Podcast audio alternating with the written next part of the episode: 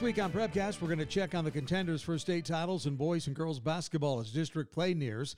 The cry for fans in the stands continues to grow and why those fans need to stay under control. How one fan cost his team a much needed victory.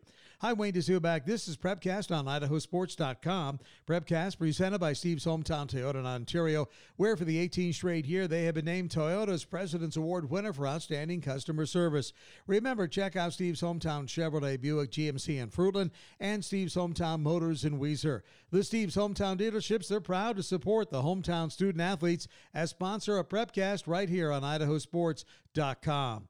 Well, don't look now, but district and even state high school basketball tournaments are just around the corner here in the Gem State. With that in mind, let's talk about who's hot right now in hoops. And we start with girls basketball. In 5A, how about the Rigby Trojans? 16 and 2 overall, 7 and 0 in league play, and ranked number 2 this week in the coaches poll.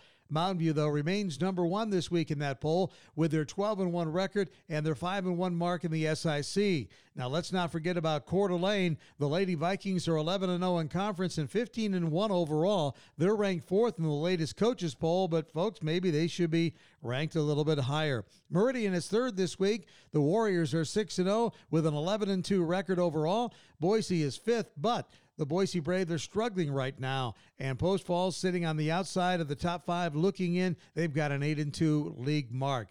Now, the girls' 4A polls are nearly an all Eastern Idaho sweep. You got Blackfoot number one, followed by Century, Preston, Burley, and finally you've got Middleton. Watch out for Middleton. Right now, they're 9 0 in league, 11 1 overall, and they've done it the past few games playing without 6 foot 1 inch Cassidy Freed, who, along with Peyton Hymus, are the leaders for that Lady Vikings ball club.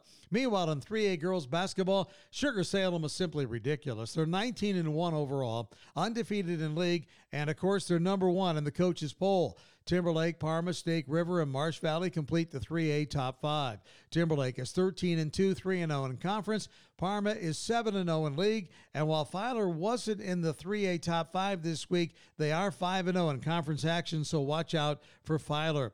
Meanwhile, in 2A girls hoops, Cole Valley from the Idaho Conference and Ririe out of the Nuclear League are 1 and 2 in the polls this week at 14 and 1 and 18 and 1 overall respectively, and both are undefeated in league play. You got Melba, Grangeville and New Plymouth completing that 2A top 5. In 1A Division 1, move over cuz Lapwai is on a mission. They're not letting anybody get in the way. They're 17 and 0 overall, 12 and 0 in the White Pine League. Lapwai still number 1 this week in the coaches poll followed by Prairie, Grace, Rimrock, and Liberty Charter.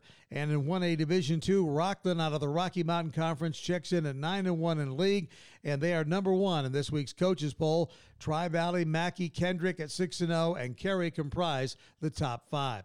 Okay, let's move on to boys basketball now. And well, right now I don't have the latest coaches or the media polls yet, but they're going to be out soon, if not already. So go ahead, check the homepage of idahosports.com, go to the nav bar, and click on standings polls for the latest and the greatest. Nonetheless, what I can tell you is that in 5A, you've got Madison, Rocky Mountain, Meridian, and Lake City all still undefeated in conference play. The Bobcats of Madison with the best overall record of those teams at 14 and 2. In 4A boys, Jerome of the Great Basin Conference stands out. They're 7 1 in league, 13 and 2 overall. But then you got Minico, Burley, and Twin Falls, all with just two losses in league, right behind that 7 1 mark by Jerome. So that's an interesting conference indeed.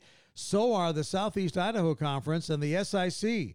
In the Southeast, Century is 11 and 3, Pocatello 11 and 4, and Preston 10 and 6. That's a dogfight right now.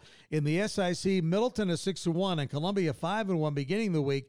Those two will collide on February 8th in Middleton, and I'll have the call of that game right here on idahosports.com. And of course, don't forget about Bishop Kelly. The Knights are right there at 5 and 1. In 3A boys, Snake River, the Southeast Idaho Conference, has won 13 of its 14 games. And in 2A, we have a pair of unbeatens right now 12 0 St. Maries from the Central Idaho League, and North Fremont 13 0 out of the Nuclear Conference. Meantime, in the 2A Western Idaho Conference, Ambrose and Nampa Christian are 7 1 in league, 12 and 1 and 12 and 3 overall, respectively. And then you got Melba at 6 1 in conference play, 12 and 2 on the season. In 1A Division 1, Oakley has jumped to a 12 and 1 season start. They're 4 and 0 And uh, in the Snake River Conference, they are tied with Raft River there in league play. Raft River also 4 0. Lakeside from the Scenic Idaho Conference, they're 10 1 right now. And Lapwai from the White Pine League, 9 0 in league. And in 1A Division 2, Watersprings and North Gem are having great seasons at 15 and 2 and 14 and 2, respectively. Meantime, things are kind of changing daily in regards to fans in the stands at Idaho high school sporting events.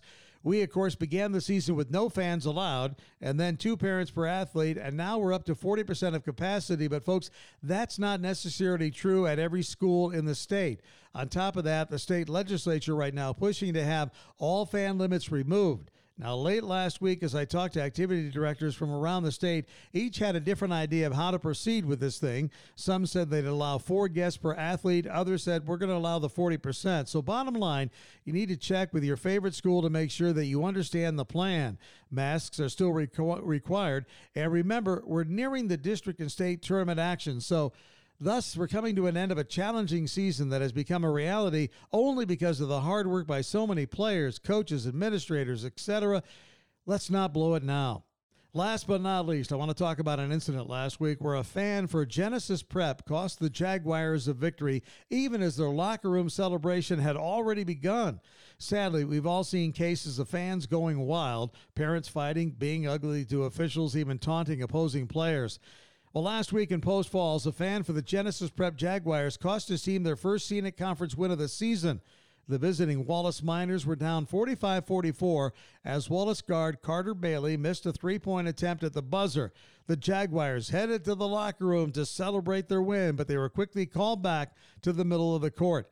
You see, as it turns out, as that buzzer sounded, an official called a technical foul on a Genesis Prep fan for unsportsmanlike conduct. Wallace head coach Corey Miller was confused. He said, It was the weirdest ending to a game that I've ever seen.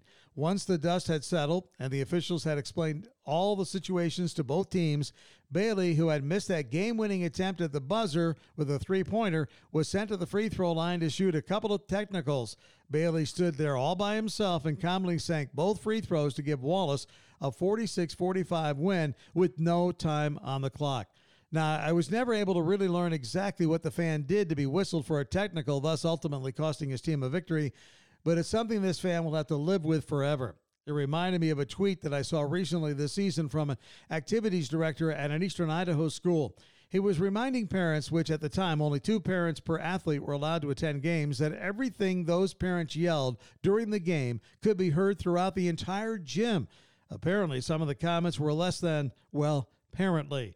Before each high school game in Idaho, the PA announcer always reminds all those in attendance, including coaches and players, that good sportsmanship is expected. Winning is great, losing never fun, and learning how to handle the emotions of both is part of life. One fan forgot that last week, and it cost an entire team, his team, a hard fought win. That'll do it for Prepcast this week. Prepcast, is always, presented by Steve's Hometown Toyota in Ontario, where for the 18th straight year, they've been named Toyota's President's Award winner for outstanding customer service.